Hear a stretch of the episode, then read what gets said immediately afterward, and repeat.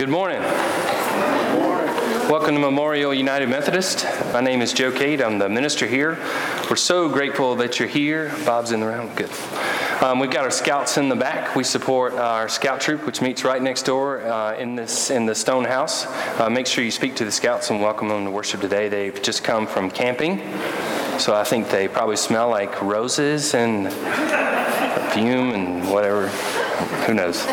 I'm sure they've had a good time. We're glad to have you, boys. Thank you uh, for coming to worship with us. I promised them that I would not do this very often, but I get the question enough. My family's so quiet, and they go back and forth between the services. I'm going to ask y'all to stand up. Please, please stand up. Come on. This is Katie. Say, hey, Katie. Addison, you don't do it. You can clap for them. That's fine. Uh, Addison is a middle schooler, and Caroline's in elementary school in fourth grade. That um, people say, who's Katie? Katie Kate. Um, people teased her about it in middle school, and it has continued on to this day. Um, good news for the week. The Greer Mission Group meets this week, and this is the vision of our district superintendent, who said, We're not going to gather as a district any longer, uh, 60 of us all together. I'm going to get the churches of this area that are United Methodist, six, to eight churches in each region, to meet on a constant basis to think about how they can specialize in ministry and mission to the community for their specific area. So I'm in the Greer group, so um, I can't, I'm sorry, I should have made the list of them. Um, but um, Victor and uh, Emigre and a number of churches in this covenant, churches in the Greer area, one minister and one missions person will meet once a month to say, what are we doing and what can we do? Because what's that word before United, before Methodist on our sign? United. United. I butchered it. Uh, united. But sometimes we're congregational. We just focus on our own congregation. Um, these meetings are going to um, look for ways to uh, reach out to the community. Um, worship plans. The kids are going to sing next Sunday at 11 a.m., uh, the 20th, and they'll sing in contemporary worship in January as part of the kids' Sabbath. Um, faith development. I want you to know that Paige has established a youth leadership team made up of juniors and seniors in her program. Those juniors and seniors are going to meet with her early before the regular program uh, every week to talk about what the um, youth program can be doing and, and, help build up leaders in that program. Youth are uh, going to a movie today, so they need to be at the church at 3. They are going to a movie at 4. They're going to see War Room right? Um, you can Google that if you want to participate in that. If your youth want to go, make sure you're here at 3 o'clock. Um, and they will not have regular Sunday programming because they're going to the movie. Um, missions and service announcement if you look in your bulletin, you have the Epworth Children's Home flyer. Epworth is a tremendous ministry in Columbia that's been there for decades, helping people who could not, uh, who did not have great home environments. They were given a chance to come there, be given a decent environment, get them to school, get them to do their homework, and then get them to get a leg up in the community. And so we invite you to give to uh, Epworth, which is a United Methodist ministry. If you don't have money today to contribute to that, I believe we can do it for about three weeks. Um, so take the envelope home with you, or if you're the type that loses it, put it in the pew and come back and then put it in there, and then you can put it in the offering. I believe that's everything except for the back. Look at the back of your bulletin. See that blank spot? We're inviting uh, children to uh, draw something about church that they like in that blank spot and to bring it to us, and we're going to print those um, in future bulletins. So the back page of the bulletin will have children's artwork on it in that spot. Um, Bob McQuaid is going to talk to us about uh, the Sunday evening study. Bob is uh, one of our retired ministers in the congregation, all with supremely different talents. His is what? Being obnoxious. nice. Teaching. Teaching. Good morning. Tonight at 6 p.m. in the social hall, we continue our study, Being Christian in a Post Christian Culture. This is an important and timely and relevant study. If you missed the first two, you can come tonight and quickly catch up. 6 p.m. in Social Hall, being Christian in a post Christian uh, culture. We've had, according to clergy count, about 45 people. It's actually 30, so why don't you come tonight? Thank you, Bob. Uh, let's turn our hearts towards the Lord.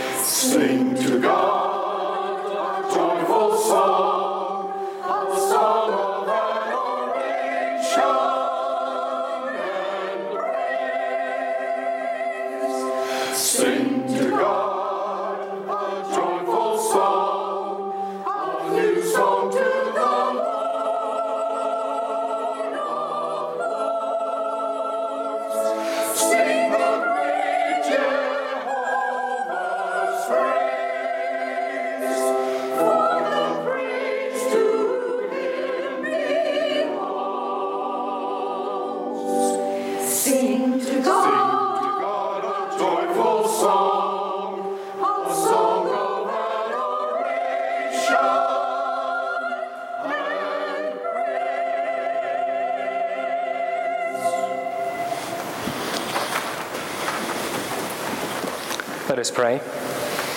Heavenly Father, we thank you for this beautiful day and for the call that you have placed on our hearts and minds to come and to gather together in worship. May everything that we do, everything that we say, everything that we think, honor and glorify you. Teach us this morning, Lord, of your extravagant, pursuing generosity, your hospitality, your love for us every single day. In your Son's name we pray. Amen. Please stand for our first hymn, number 715.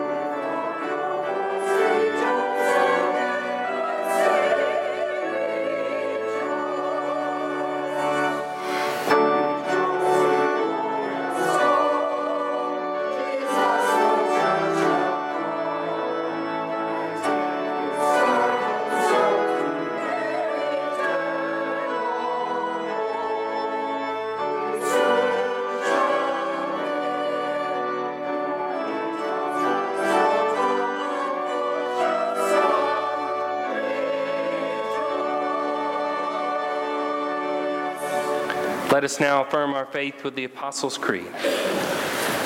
I believe in God the Father Almighty, maker of heaven and earth, and in Jesus Christ, his only Son, our Lord, who was conceived by the Holy Spirit, born of the Virgin Mary, suffered under Pontius Pilate, was crucified, dead, and buried.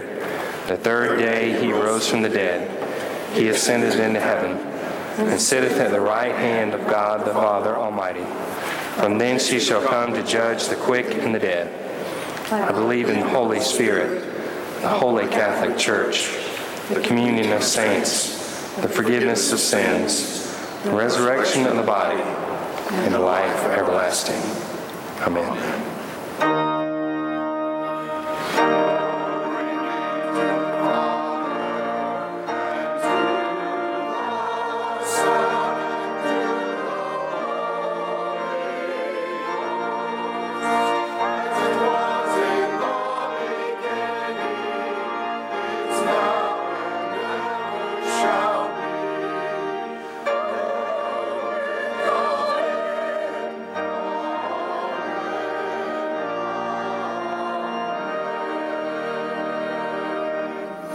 Please be seated. We have the children come forward and join Miss Katie.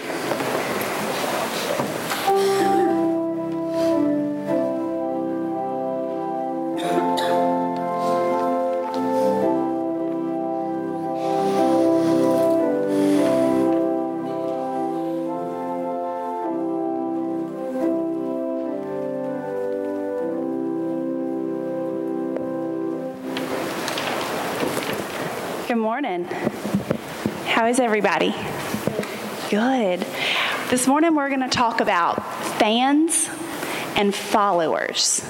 Are you a fan of anything? Are you in a fan club of any kind? Who do you like? Who are you a fan of? A sports team? Okay, Clemson. You saw my flag? Did you see my flag? Yeah. Anybody else? Maybe there's a musician that you like, or a band, or an actor, or an actress, or maybe it's a sports team.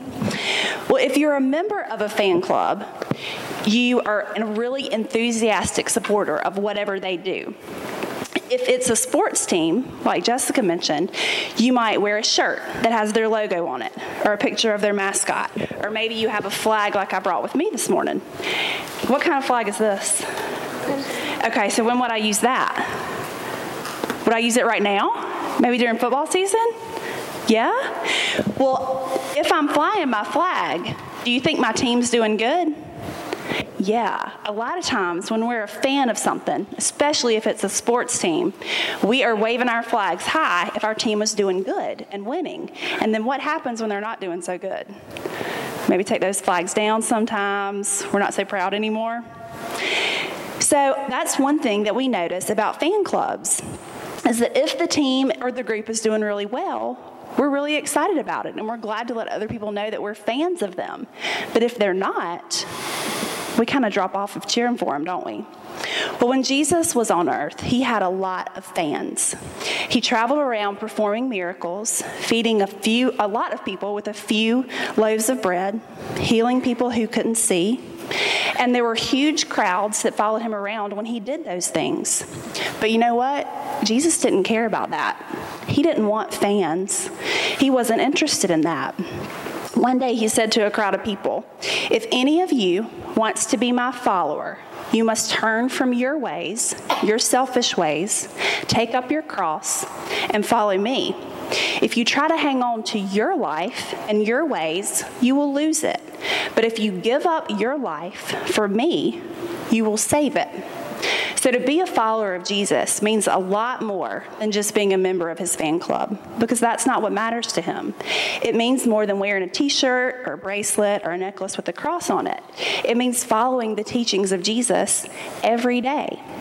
It means reaching out to the poor and feeding the hungry and being a friend to someone who doesn't have a friend, loving people who are unlovable. So, in other words, it means to show the love of Jesus to everyone we meet, no matter what. And that's what separates a fan from a follower. So, do we want to be fans or followers? Yes. Will you pray with me? Dear Father, help us to be more than fans. Help us to be true believers and followers of Jesus. In his name we pray. Amen. Thanks.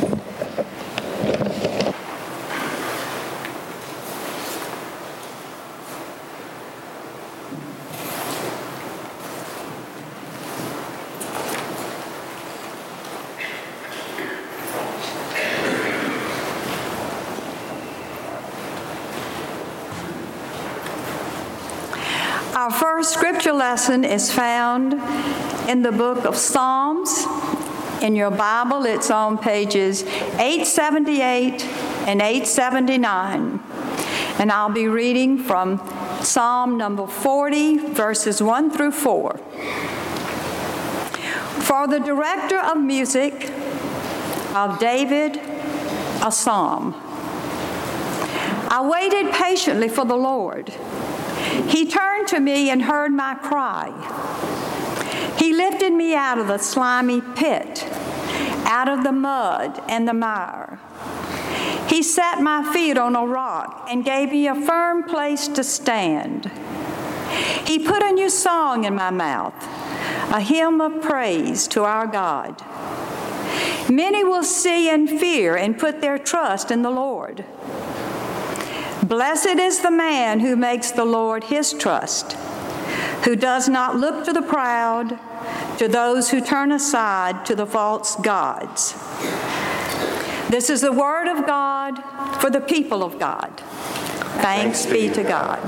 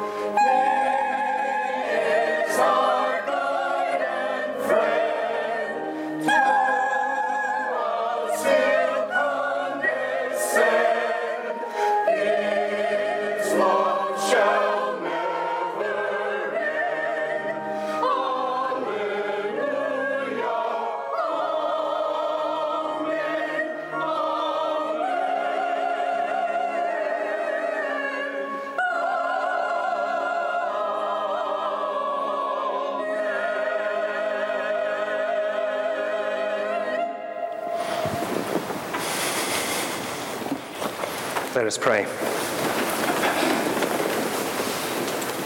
Heavenly Father, at times we are deeply sad, deeply troubled, deeply angry, and separated from everyone. But you come and find us. You pursue us in every way. Teach us this morning, Lord, about radical hospitality. As we open our books, as we open our Bibles, as we sing our songs, help us to understand fully how patient and how passionate you are in pursuing us. Inspire us this morning, Lord, as we pray the prayer your Son taught us to pray. Our Father, who art in heaven, hallowed be thy name. Thy kingdom come, thy will be done, on earth as it is in heaven. Give us this day our daily bread, and forgive us our trespasses, as we forgive those who trespass against us. And lead us not into temptation, but deliver us from evil. For thine is the kingdom, and the power, and the glory forever. Amen. We'll now take up our tithes and other offerings. If you do not have the money to donate to Epworth today, I encourage you to do it next week. And during the offertory, if you would pass your attendance registers to the right. Thank you.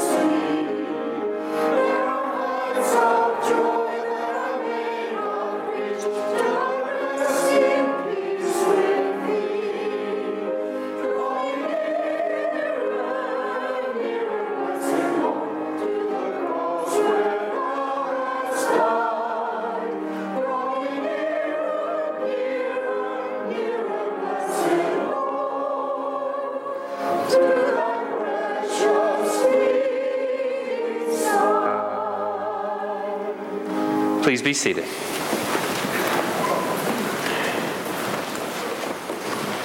Today we remain focused on chapter, chapter 1 of our book, Five Practices of Fruitful Congregations. If you ordered a book and haven't yet, haven't yet picked it up, it's in the back in the lobby. If you would like a book, you can make sure and let us know, and we'll uh, make sure we get you one. And we're going to read it through, all the way through October. And it talks about five practices, regardless of your size, that your church should be uh, following to the best of their ability. Today we're talking about radical hospitality. And uh, it, I don't think there's any mistake why it starts off the book, why it's important to talk about it in September. And that's because uh, if I gave you a second to think about it without losing focus the rest of the 30 minutes, if, you, if I said name a business that you walked in and they treated you like they wanted you to be there and celebrated your arrival and did what you needed. And if there was a mistake, they stayed after it until they fixed it. Or name a business you walked in, you knew they didn't want you there. They knew they weren't passionate about your business and didn't get it right, and then you left. You wouldn't have to think too hard to come up with both of those. And church is certainly different than a business, but church has similar principles. And so we're talking about radical hospitality to make sure uh, that we are laser focused on that this fall. Our scripture lesson today comes from Matthew 9, verse 35, and that's found on page 1510 in your Pew Bible. And I encourage, even if you don't normally break the Bible out, I, want you to do it this time just because of what, what we're going to do with it. 1510. And I'm going to do something different. I'm going to read the whole thing. You're going to have to hang in there. Matthew 9, verse 35 on page 1510.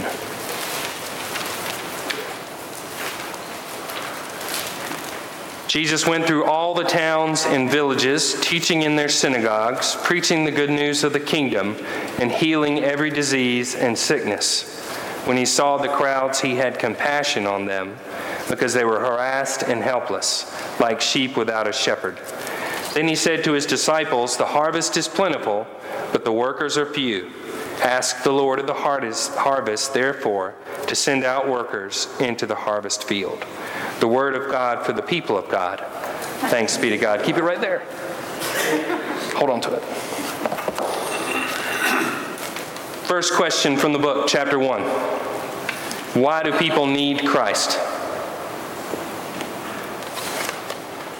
Why not go to any source of wisdom and love, uh, just any solid leader who's pretty smart and wants to reach out to people and help people? Why Jesus in particular?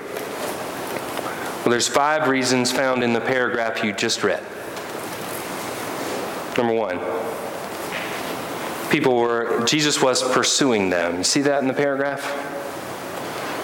Jesus went through all the towns and villages. You know, if you watch a movie about a pharaoh or about a king or about a, a princess or whatever it may be, Imagine a much taller staircase. Imagine an enormous throne in the back. Imagine soldiers on either side protecting that person. Soldiers here, soldiers at the door, soldiers at the street. And you may get a chance to get past the first row. You may be able to get further. You may be able to actually speak to this person, and if you do, you better hurry up and you better not say something stupid or every one of those soldiers who's protecting this person will find a way to harm you. What's the opposite of that in this paragraph? Jesus went to all of them. Jesus sought them out, teaching in their synagogues, preaching the good news. The second thing Jesus did was teach. And why is that? Because people don't know the entire story. And they don't know the point of the entire story Many of them can't read, and those that can read focus on just a couple parts of it. And so, if you had the entire Bible and I gave you two pages you could pick, and those two pages were going to be what you based everything you knew about God and Jesus on, how would you do? You'd struggle. Especially if I gave you one of these pages back here. If that's all you ever knew, all you had ever heard of, then you don't know the whole story and you're basing judgments on what you should do and what you believe on that tiny little part. So Jesus slowed down and taught the people so that they could understand the story and understand the point of the story. You ever, uh, you ever with a group of people and you all read the same paragraph and then you talk about that paragraph and you have no idea how those people came up with that? Like, how did you come up with that with what we just read? Think about all the religious leaders in their life that have taught them all sorts of different things. And think about Jesus being the one to teach them those things. The third thing he did was proclaim the good news that their town, their place, their neighborhood mattered. And the majority of the places that he went would easily have been told their entire life your place does not matter, your neighborhood does not matter, your family does not matter. None of them matter. We are the only people that matter. And Jesus went to them to teach them and proclaim the good news to them. The fourth thing he did was heal them. what's the number one type of healing that grabs headlines? Physical. That's the thing we pray for absolutely the most physical healing. And Jesus did heal people physically. But he also did three other really critical types that are almost just as important. He healed them spiritually. Imagine if the person who told you that your town didn't matter, that your family didn't matter, that you didn't matter, was a religious leader. How would that make you feel about God? Crushed. Imagine if your family had had enough turmoil that they're not even speaking to one another, and there's no hope for it but you have an opportunity for relational healing among each other. So I've been in an ER room, I've been in a uh, long term care room, I've been in some very difficult spots medically where we were praying for the individual that was ill. And there are times in which that person who is ill is healed. But in my experience, there are many more opportunities for relational healing because I've been there with a person who was not going to make it, but this brother and this sister had not spoken to each other in 10 years. And this illness is what's drawn them together.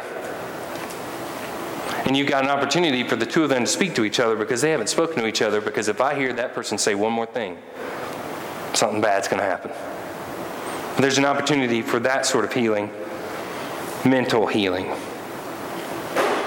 Jesus healed them in four really specific, really important ways. And finally, the fifth reason, he had compassion on them. Do you see that? You know how hard compassion is when you're tired? I don't think there's any one of us if we saw an animal in danger, or we saw a human in danger, or we saw someone hungry, or we saw someone who just needed to have a listening ear, wouldn't think, yes, that's the thing to do. But there's any number of things that stop us. I would say primarily it's fatigue. If we're tired, we just, oh, I can't. Mm-mm.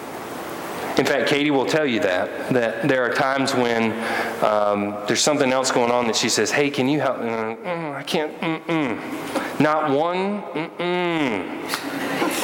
Not one more thing, please. And then she says, okay, I need you, I need you to push through that and let me actually explain the whole thing so that we can do something about it. Fatigue. Maybe a bigger thing is fear. Do I have what it takes? Do I have the resources?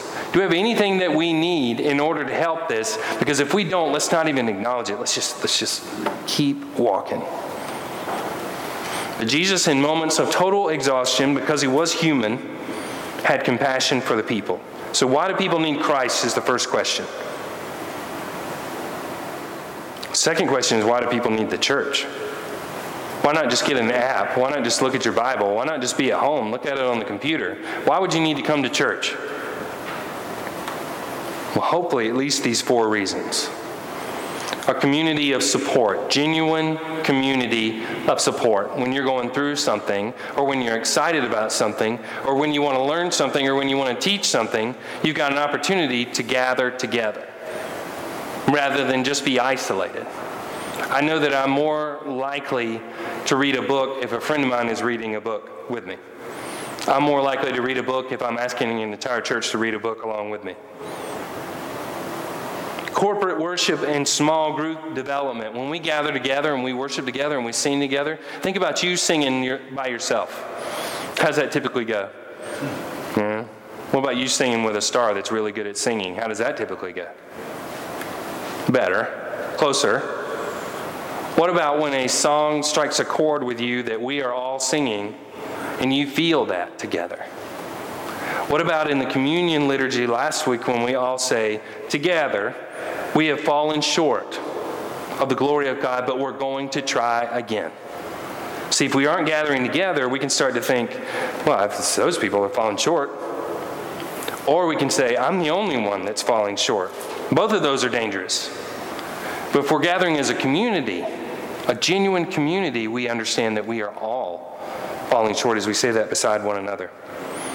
All forms of prayer in this service, before meetings, before prayer group, before anything, before sporting events, praying together is important at the church. And finally, project collaboration and recreation. When we, when we uh, you know, some of us are much stronger than others. Some are more skilled than others. Some more patient than others. We gather at the church because we're stronger as a group than we are by ourselves. Here my, okay, this is the last question. And sometimes people get a little, hmm, you asking this question for? The author says, why do people need this particular congregation?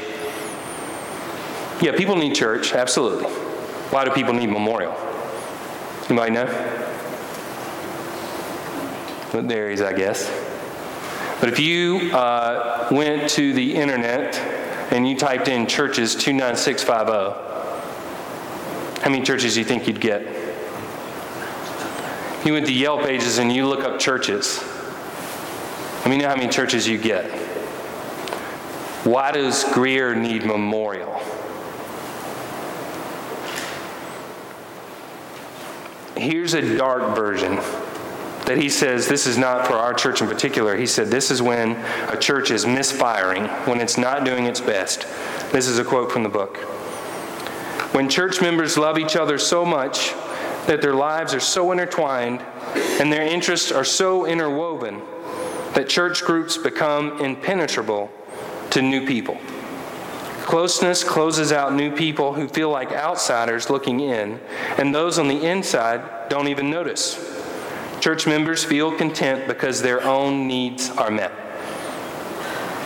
I'm pretty powerful and pretty direct. And what I love about this community is if you've been here about 40 years, you're a newcomer. You're new to Greer. I'm new to Greer, I only came in 1979. Upside of that is everybody's bought into this community. The tough side about that, if, if you're new to the community, you got to break in. And so, how can a church deny this paragraph? Go away from what this paragraph is telling us a church that is misfiring is doing. We have to think like a restaurant would think. I'll give you two examples. And I'll leave out the names. Um, I went to one place to get lunch, and uh, parking lot was full. I mean, there's parking, but it was full. The place was busy. The workers were going in every direction. And one worker I pulled up said, um, What would you like? How can I help you? And then I said what I wanted, and then that person repeated back what I said to make sure it was right. And then a couple minutes later, they handed me exactly what I said, and I'm crazy, stupid specific. I don't want any pickles. I don't want any pickles. I know that you love to put pickles on it. I don't want them. You are drawn by gravity put pickles on my sandwich. Please don't do it. So they say that, and then she hands it to me, and it's right, and I walk out. And she's moving on to the next person. I walked in another restaurant recently where there were three workers and one customer. And I was the customer. The only one. And when I walked in the door, the person who was standing at the counter said, I've said a name and none that was fictional. Uh, Margie, you've got this one. And she started walking that way. She said, mm, Margie was sitting at a table eating a sandwich, and she took a bite out of her sandwich and looked back at me like, I, I, I, promise you. I, um, I just pay, I'm so hypersensitive and notice so many things that people think I'm actually making it up. I'm telling you. I've been in the service industry my entire life, hypersensitive of what they're feeling. And she took it and she went, and she came over and she said, What would you like? And I should have just walked out. I should have said, You know what, this probably ain't going to end well. But I told her I wanted what I wanted from that place. So I stuck in there and I told her what I wanted. She turned around and told the person, and about the time she's telling the person, this person is coming back into the scene, and she says, I'm not doing the forks this time. Puts them down. And that person, after she took my order, is doing the forks just mad. And this person walks off and says to the other, to the cook, who should be cooking because there's only one job. She says, Nobody's even been in here today. This is stupid. And distracting the cook from cooking the thing that I've asked him to cook. And then I walked out. Now, is that person a bad person? Not likely. Pro- really, probably not. That person is an exhausted person. And that person figures there's nothing to do here and in my exhaustion, I'm not going to push through it in order to do something for one person. I'm not doing it. That other person is equally exhausted, I'm certain, because of workload, but made sure it was right, made sure I had what I needed, made sure there wasn't a pickle there, and then gave it to me, and I walked out. So, um, church leads to exhaustion, doesn't it? Doesn't it? Don't we get overworked in church? Don't we get asked to do stuff in church that strains us? Don't we come to church sort of, uh, whew, this was a week, and we come here, and then when we come here, we see people, and we figure, oh, there's my friend. That friend's not going to ask anything of me. I can just be friendly to them, and then somebody walks by, and that may be the one time they ever walk in Memorial. The one time. So, what I want in reading this book and understanding my introvertedness, and my desire to just talk to somebody I know is to encourage you and encourage me to fight through that and to reach out to people and say, How are you? Is there anything that you need here? Do you understand what we're doing here? So the book asks, What's the first thing people will see as they're coming in the door? Well, I, I ruined it. It said um, the first person, the first thing people see is facilities speak a message to people about what church members think of themselves, how importantly they take their mission, how confidently they see the future of their church. Our buildings tell what our church thinks about children, senior citizens, persons with disabilities, and visitors. So, what's the first thing people see when they think about Memorial? More than likely, the website. And your website tells a story. So, the thing I want to celebrate that's on the website is that both worship services are provided in their entirety. And what's funny is, as I've visited people, our seniors are more and more technically sound than when I visited people when it was my primary job eight years ago. The seniors that I visit now have iPads, and they're breaking out their iPads to watch the service online.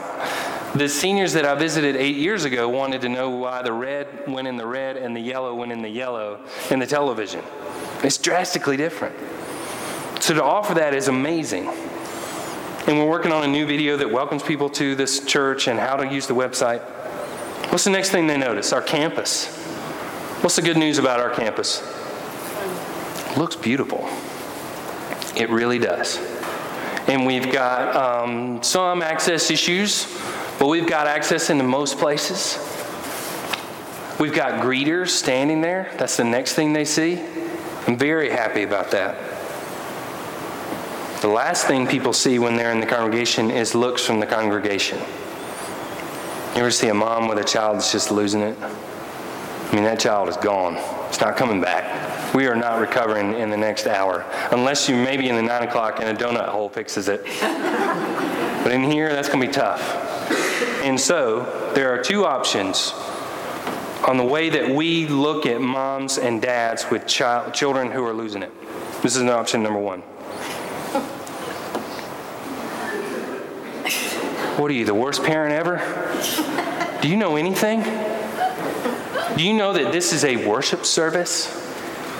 What's the other option? I've been a parent. Okay.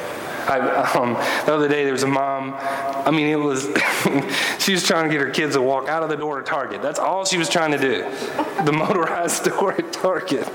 And they wouldn't. They wanted to ride in the counter, and he wanted to be in the front seat. This guy wanted to be no, I want to be in the front seat, and I want to ride, and I want to push. She's just trying to get out of Target. That's all she's trying to do. And there are people building up behind her, and she's just looking back like, oh, I quit. And I said, I said, we have children. Just relax. Relax.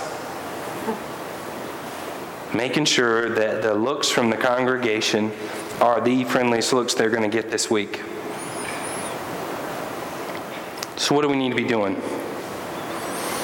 John chapter 1, verse 43 says, The next day Jesus decided to leave for Galilee. Why is he leaving for Galilee?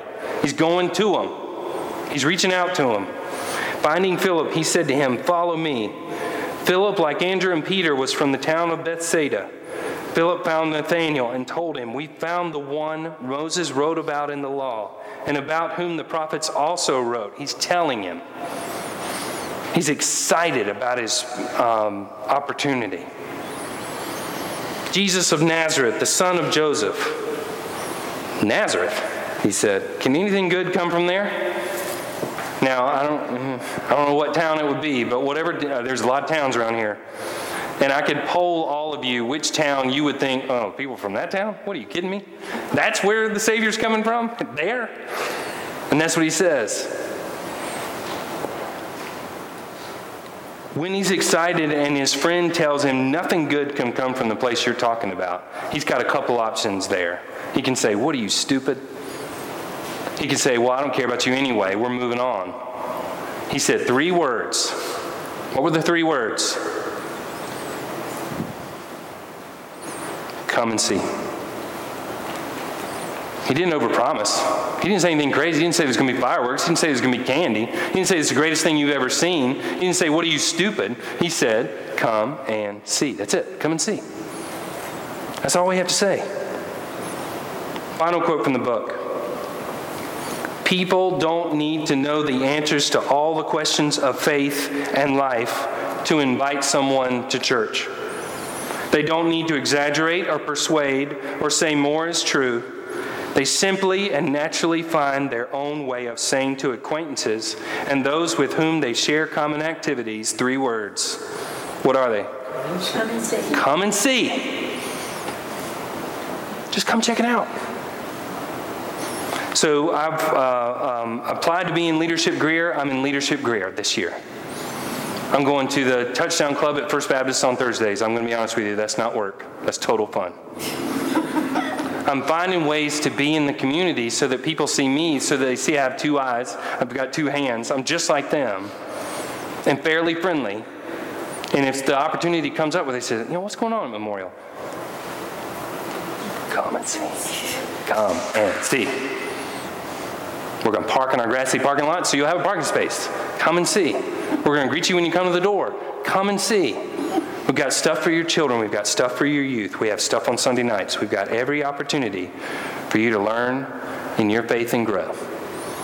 And we're going to be friendly to you when you come. Come and see. Let us pray. Gracious God, we thank you for your pursuing love. And we ask that you inspire us to live out that pursuing love throughout this week so that we go out to this community, so that we set the example with our actions rather than our words. And we invite people to be part of our loving, faithful community. It's in your Son's name we pray. Amen. Our final hymn is number 723 Shall We Gather?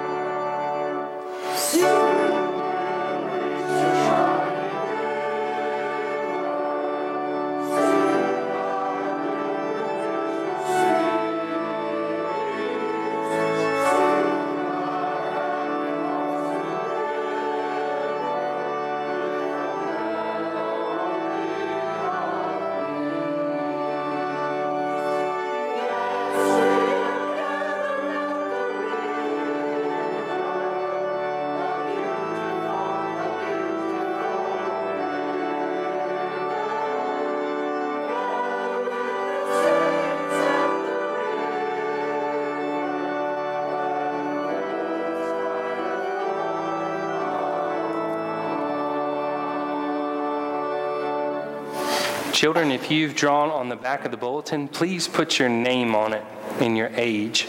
And if you'll come and place it right here after the worship service, we'll make sure that we get it and uh, put it in the back of our bulletin. Go in peace. May the grace of our Lord Jesus Christ, the love of God, and power and presence of the Holy Spirit go with you all. Amen.